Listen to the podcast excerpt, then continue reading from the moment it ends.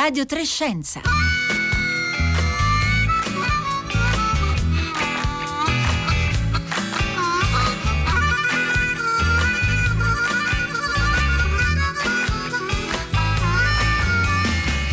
Buongiorno da Marco Motta, mentre scoccano le 11.31, bentornati all'ascolto di una nuova puntata di Radio Trescenza, nella quale torneremo a parlare di vaccini, in particolare delle vaccinazioni anti-Covid per gli adolescenti, del loro ruolo nella strategia della campagna vaccinale. Lo faremo con un esperto di eh, sanità pubblica che da molti anni segue proprio in particolare la salute dei bambini e degli adolescenti. Eh, prima però ci teniamo a ricordare eh, Andrea Paggiaro, in arte tuono pettinato, fumettista, scomparso ieri a soli 44 anni.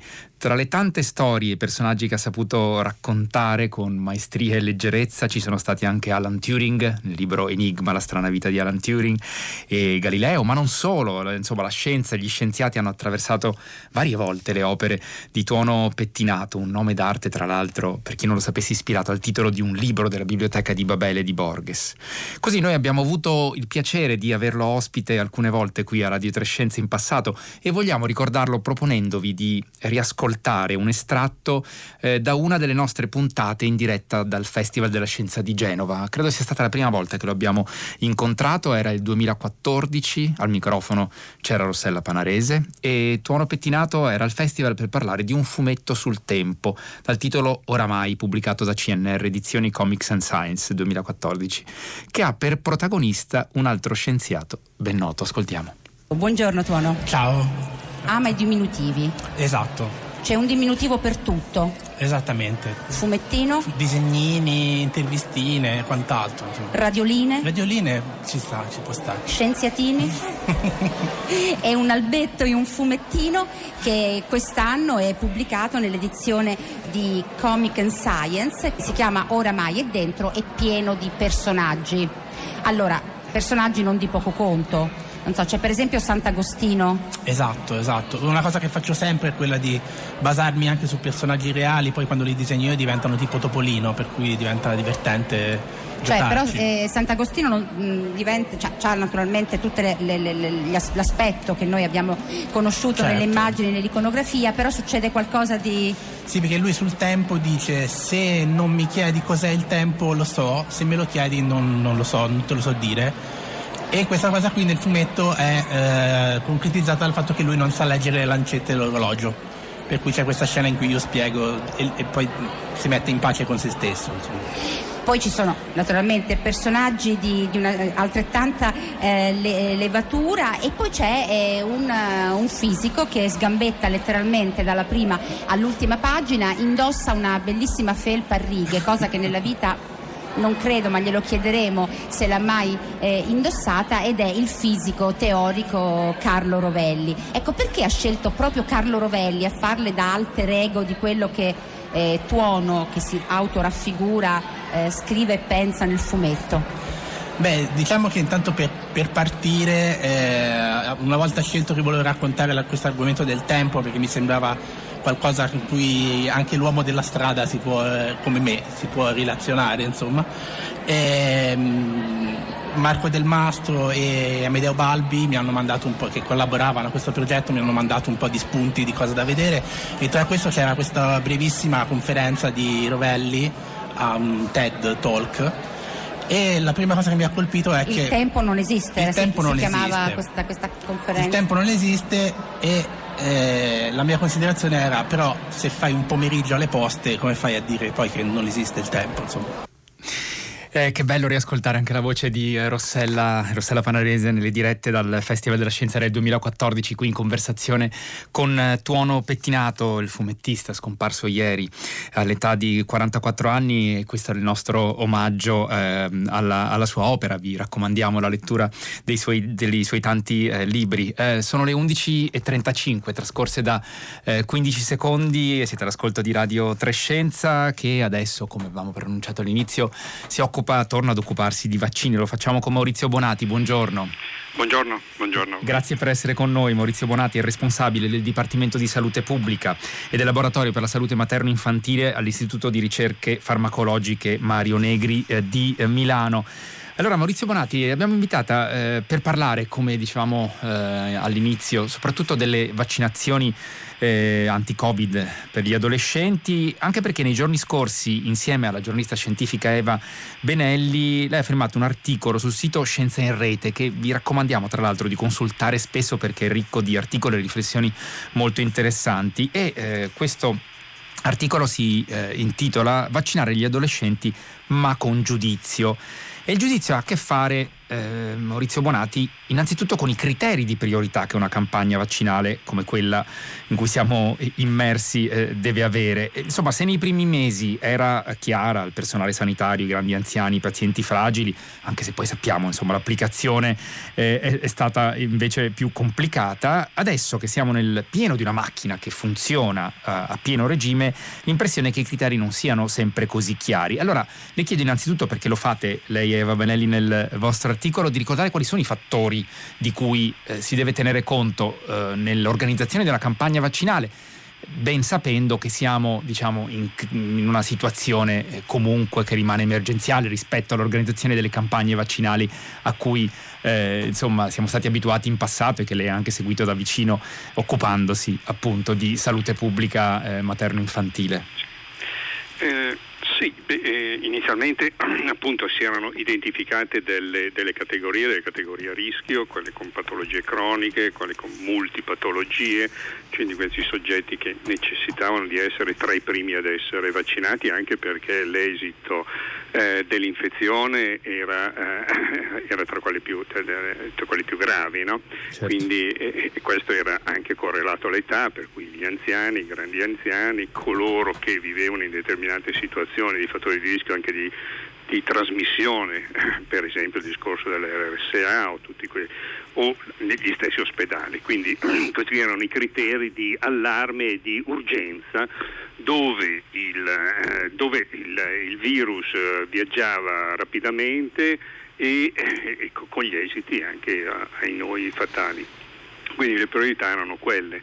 Eh, oggi sono cambiate, eh, però bisogna documentare quali sono. Innanzitutto si era deciso di vaccinare prima appunto anziani, grandi anziani, eh, soggetti a rischio, eh, personale sanitario, a questo punto uno dice ok, ovunque, almeno in Italia a livello omogeneo, queste categorie sono protette. Eh, bisogna documentarlo, bisogna averlo, eh, con il monitoraggio continuo per poi scendere via più. Qui eh, poi si è scelto il criterio, anche dovuto un po' ad alcuni limiti e confusioni anche con cui sono stati messi a disposizione i vaccini, con cui abbiamo potuto anche utilizzarli, visto che dobbiamo dipendere dalle forniture di altri. Eh, si è scelto la, il criterio dell'età e via via scendendo con l'età. Perché? Perché fondamentalmente i giovani, tanto più, e tanto più giovani, i bambini e gli adolescenti sono quelli che a tutt'oggi eh, contraggono meno l'infezione, forse anche il discorso della trasmissione è tutto ancora da documentare, però fondamentalmente sono quelli che si ammalano di meno e anche coloro, i pochi che si ammalano, eh, gli esiti sono, sono favorevoli, non in, eh, direi gravi come, come per, per, gli adulti. Eh, quindi ecco, a fronte di tutto questo necess- si potrebbe decidere eh, altri tipi di interventi o, o aggiunta di interventi problema anche di, di, di informazione, di comunicazione, quindi sapere e coinvolgere anche la popolazione in determinate scelte e quindi oggi giustificare perché è necessario, potrebbe essere la famosa vaccinazione di massa e quindi tanto più si è vaccinati tanto i rischi sono, eh, diminuiscono, ecco però anche tutti questi passaggi eh, devono essere direi dati e forniti. E valutati eh, naturalmente eh, in, maniera, in, maniera, puntuale. E, esatto. Maurizio Bonatti, noi sappiamo che insomma, c'è stato per quanto riguarda la vaccinazione degli, adolescenti un momento di svolta che è arrivato eh, qualche settimana fa quando prima eh, l'FDA e poi eh, l'EMA, l'Agenzia Europea del Farmaco e eh, naturalmente di conseguenza anche AIFA hanno autorizzato l'uso in particolare del vaccino Pfizer BioNTech anche nella fascia 12 eh, 17 anni. Voi nel vostro eh, articolo però sottolineate che insomma, l'autorizzazione all'uso rimane naturalmente il primo passo fondamentale e poi la decisione su se come quando utilizzare il vaccino rimane una eh, diciamo di competenza poi dei responsabili del, della campagna vaccinale, quindi eh, una scelta. E allora la scelta di eh, partire subito diciamo, con le vaccinazioni per gli adolescenti, secondo lei era fondata? C'erano dati sufficienti per, eh, per farlo? Quali sono eh, diciamo, i, i, parametri di cui si, devono, si, deve tener conto. Tra poco arriviamo anche a ricordare la posizione della Germania de, de, di pochi giorni fa, che insomma ha fatto notizia anche da noi. Certo.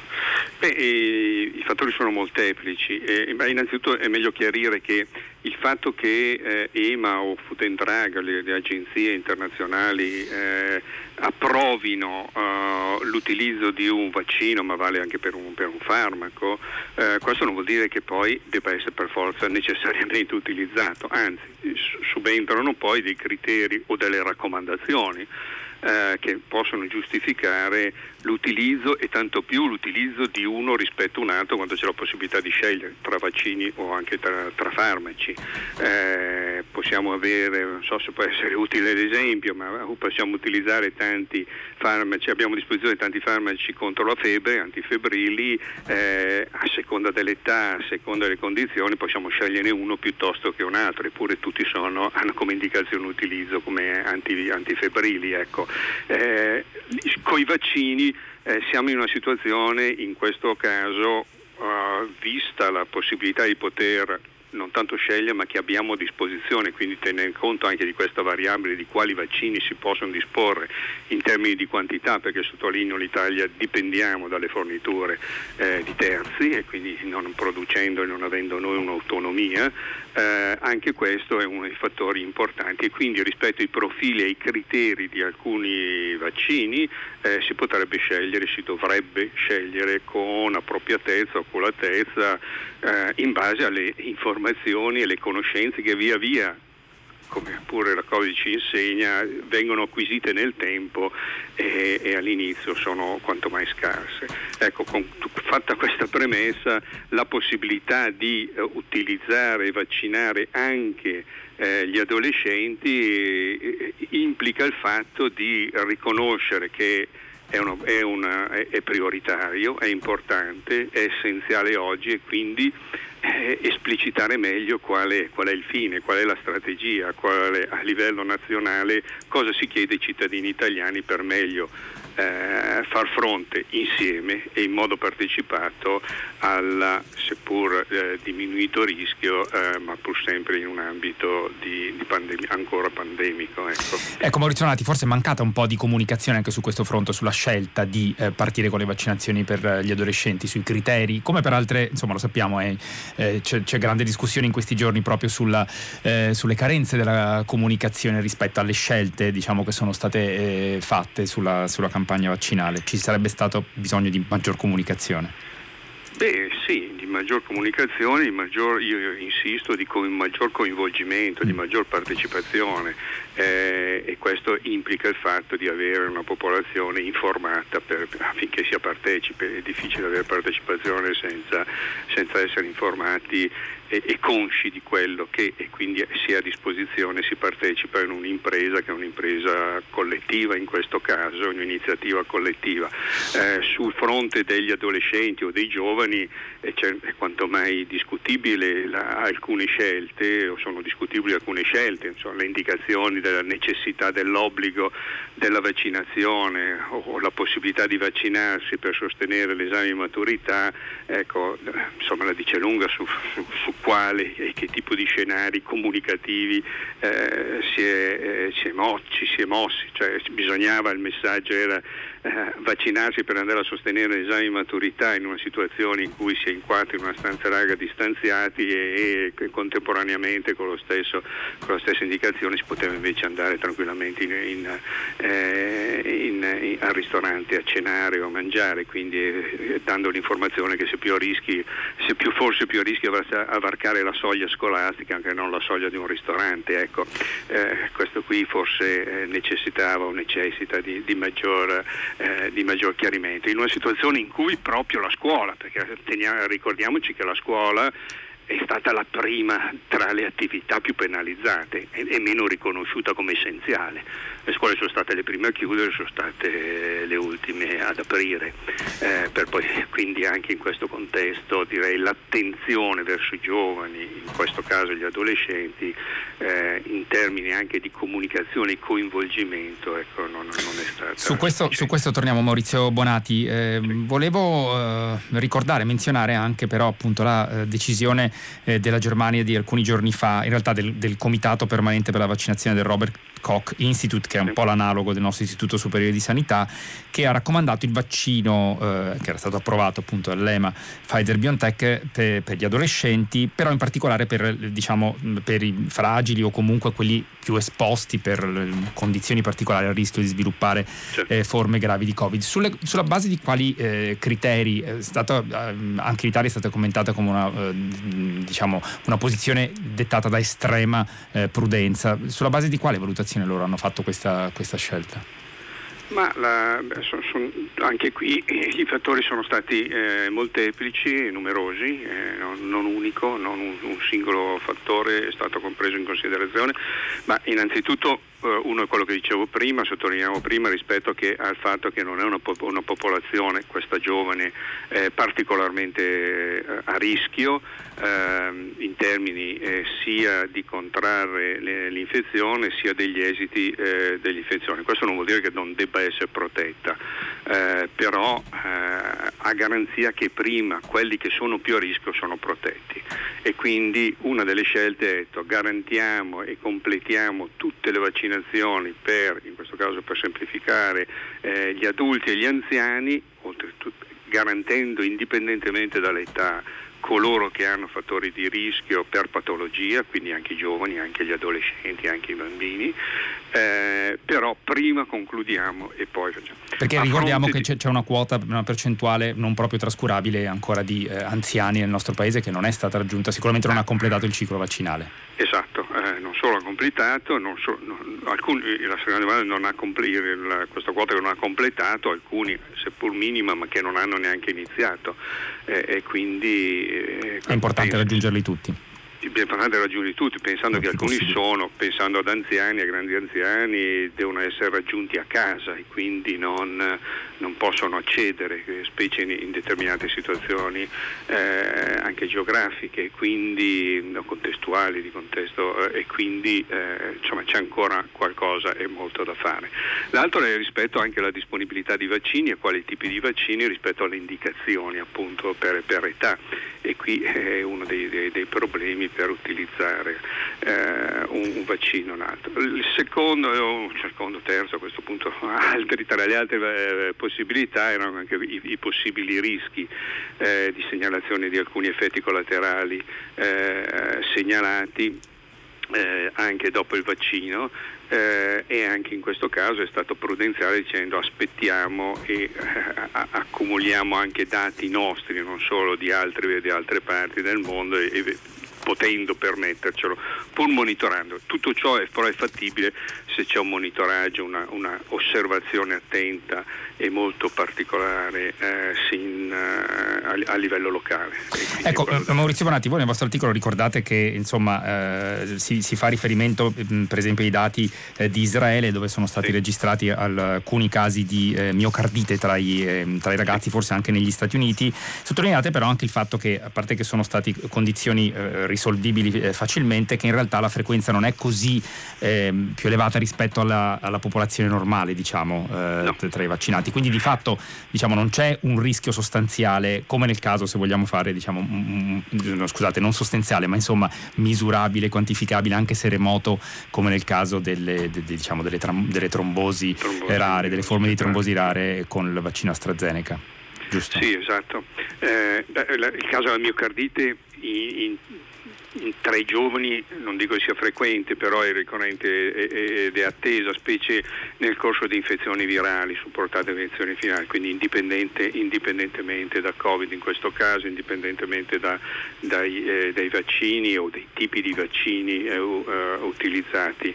Um, è una malattia infettiva uh, che però viene curata, i cui esiti eh, sono uh, tutti eh, ottimi, ottimali, quindi anche in questo caso, e qui è un'altra delle, delle possibili eh, delle ragioni, no? dei, dei, fattori presi in considerazione anche dai tedeschi, dicendo sì, potrebbero esserci anche dei rischi, ma fondamentalmente molto diversi da quelli, come le accennava, eh, eh, tromboembolici o, o che, che, ci potevano essere, che ci sono stati segnalati e sono anche di dimensioni diverse. Oltretutto, per questo caso della, delle, delle, delle, infezioni cardiache, delle miocarditi, eh, con eh, tutta una risoluzione direi eh, tranquilla e positiva. Ecco. Beh, Maurizio Bonati, in linea generale però non è eh, giusto riconoscere appunto anche agli adolescenti il diritto diciamo, ad essere protetti? Lei diceva i, i rischi che corrono eh, sono, eh, sono, bassi rispetto diciamo, alla popolazione eh, più adulta eh, o soprattutto quella, eh, quella, anziana e ciò nonostante diciamo, ci sono ancora delle cose che noi non sappiamo sul, sulla malattia da Covid-19, sul, sugli effetti di, di lungo periodo per esempio anche in, magari in pazienti asintomatici e quindi eh, diciamo anche per loro è, è, importante essere protetti, è una questione soltanto di tempistica, mm, quella che lei eh, sottolinea, diciamo, e di priorità. Sì, direi, direi di tempistica e di modalità, eh, nel senso abbiamo la possibilità con i giovani di, eh, di, informarli, di comunicare, di comunicare loro e di renderli partecipi, abbiamo possibilità di attendere, non abbiamo l'urgenza, eh, possiamo farlo nei prossimi mesi, possiamo farlo in occasione anche della riapertura delle scuole. Ecco, l'esempio della riapertura, vaccini come è stato detto, anche qui in termini di comunicazione, un po', uh, un po così, discutibile anche questa. Vacciniamoli per garantire la sicurezza nelle scuole, a parte che la sicurezza delle scuole eh, passa su altri fattori purtroppo uh, ignorati da anni, eh, partiamo da una sicurezza rispetto alla, al Covid, benissimo, che questo allora, eh, perché allora non organizzare delle sedute vaccinali nelle scuole perché non durante, prima delle, delle, sedute vaccinali informare, utilizzarlo come un'occasione per parlare e informare i giovani eh, in termini della prevenzione, dei, dei, buoni stili di vita. Ecco, eh, tutto questo è un modo diverso, potendo e avendo la possibilità di organizzare anche in modo eh, diverso in un contesto che è, quello, che è il loro per esempio quello scolastico.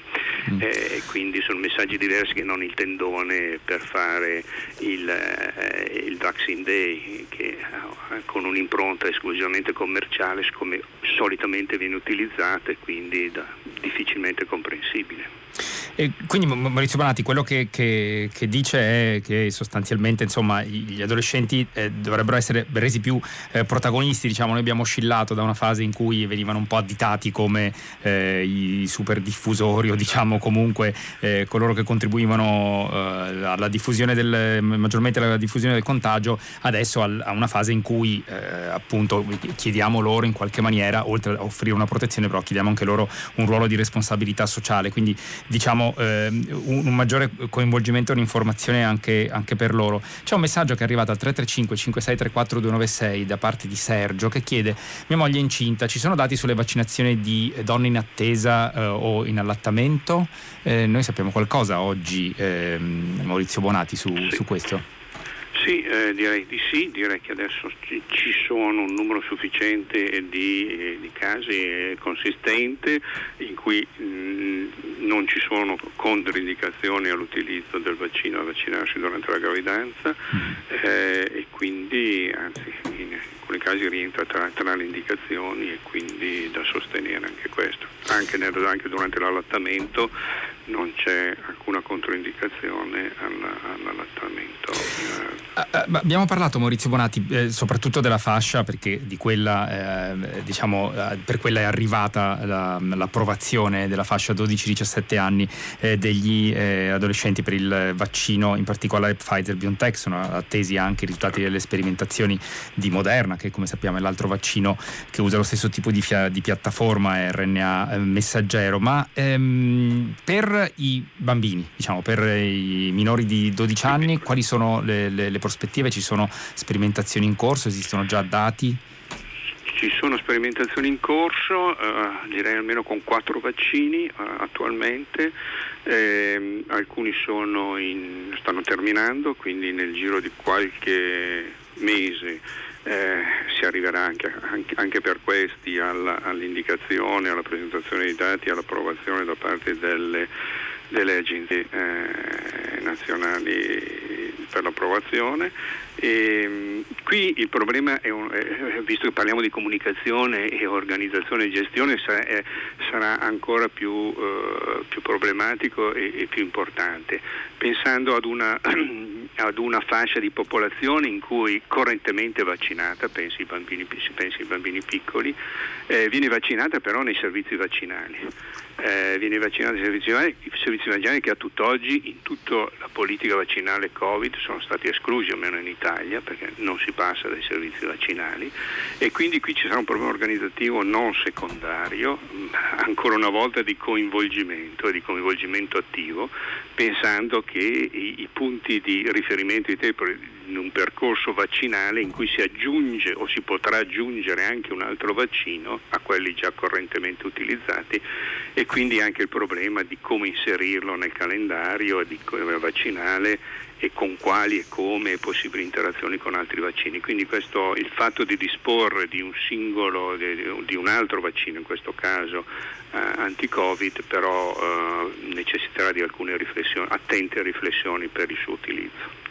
Eh, Maurizio Bonatti, abbiamo ancora un, un, paio di minuti. Vorrei porre un'ultima questione che naturalmente è molto complessa, per cui insomma è un, eh, diciamo una, una, proposta di, di, riflessione perché voi siete eh, abituati, lei che si occupa di, da tanti anni di, di, sanità pubblica, in particolare per bambini e, e, adolescenti, per la salute materno-infantile, proprio sulla questione della sicurezza, dell'efficacia dei farmaci e dei eh, vaccini, siete abituati a lavorare su grandi basi di dati, su studi di revisione che mettono assieme no? eh, più più studi nel corso degli anni, mentre invece adesso siamo costretti a prendere le decisioni eh, come l'AIFA che ha insomma, asseverato, eh, validato diciamo, l'utilizzo della possibilità di ehm, utilizzare due diversi eh, vaccini come, come, sappiamo per la questione della seconda dose per chi ha fatto il vaccino AstraZeneca sulla base di alcuni studi che però coinvolgono soltanto poche centinaia di pazienti in alcuni importanti, altri importanti paesi europei. Allora, qu- quanto è difficile per chi si occupa di, di, di sanità pubblica pubblica prendere decisioni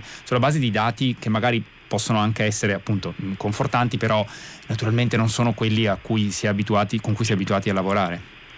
Certo, eh, questo è il problema de, dei rischi de, di dover decidere nelle urgenze e quindi eh, su quale base e sull'esperienza. Eh, quello che è importante anche appunto è cosa già si conosce, cosa in situazioni simili è stato fatto e che cosa è stato oh, appropriato o se non altro è stato risultato efficace. Eh, qui le, le, giustamente gli studi sono tre a tutt'oggi, di piccole dimensioni, ehm, la plausibilità del fatto di, di, poterlo fare è già stato fatto, è stato fatto anche con altre quindi utilizzare due vaccini diversi, sì. Di dare due vaccini diversi. È un tema che è ricorrente eh, e se ne è discusso almeno nei tavoli tecnici, ma che era già prima eh, stato ventilato per anche dal punto di vista proprio dei tecnici, degli immunologi in particolare, cioè quello di cambiare per poter utilizzare eh, due, eh, due, tipi diversi o componenti diversi virali in modo tale da stimolare ulteriormente, ma fondamentalmente non tanto la risposta immunitaria quanto di prevenire alcune, eh, alcune varianti o se non altro il rischio delle varianti. Quindi eh, era già ipotizzato da tempo e già si era fatto anche per altri, eh, con altre diciamo, vaccinazioni. La decisione Quindi, in, in, linea diciamo, con le, anche le eh, previsioni che si facevano. Maurizio Bonatti, ci dobbiamo fermare qui su questo tema, naturalmente poi torneremo anche a, a parlare parlare qui a Radio Trescenza che finisce qui, lo ricordo, un programma ideato da Rossella eh, Panarese, oggi in regia c'era Anna Maria Giordano, la parte tecnica eh, Fiore Liborio, da Francesco Buoninconti, Roberta Fulci e da Marco Motta che vi parla, l'augurio di una buona giornata all'ascolto dei programmi di Radio 3 a cominciare dal concerto del mattino.